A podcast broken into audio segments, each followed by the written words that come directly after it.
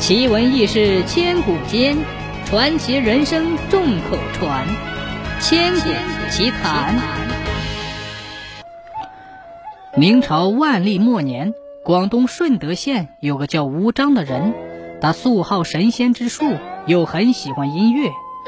他在乡里出任一个最基层的小吏。在某一年的五月份，吴章把乡里收上来的粮食送到县里之后，就踏上了归途。途中，吴章在一家旅店吃了一些新收的荔枝，并把吃剩的几枚荔枝放在衣囊中，准备带回去给家人吃。吴章走着走着，天渐渐黑了下来，一轮明月高悬空中。这时，他忽然听到一阵阵吹奏乐器的声音。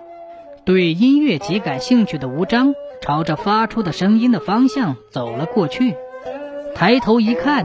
只见一队仙人乘着祥云，队列前面的仙人举着精壮，中间的仙人簇拥着一辆彩车，后面还有十余位从者。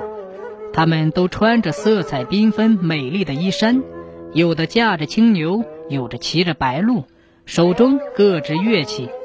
细听其所奏的乐曲，美妙绝伦，都是吴章在人间未曾听过的仙乐。吴章见此情景，拼命奔跑，追赶仙人。跑着跑着，他只觉得身子越来越轻，好像已经离地而起。但吴章无暇考虑自己的状况，心里只想着要跟着神仙走。就这样，他慢慢追上了仙人们。不久，天也开始渐渐明亮起来。此时，仙人队列中有一个人对吴章说。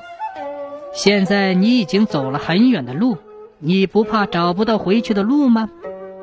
但吴章根本就没想这些，而是问道：“呃，请问坐彩车的是谁？”“那是我们泰山之主碧霞元君，他巡游南极时，沿海天飞，设宁宾果会招待，留宴三日，今日才返回宫中。”仙人一说完，转瞬间祥云四散。众仙隐去，吴章则飘飘悠悠，慢慢落到地上，刚好落到山东布政司的大院之内。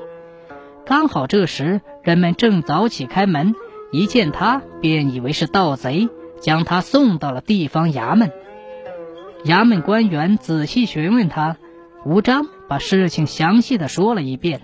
官员很是吃惊，命人搜他的身。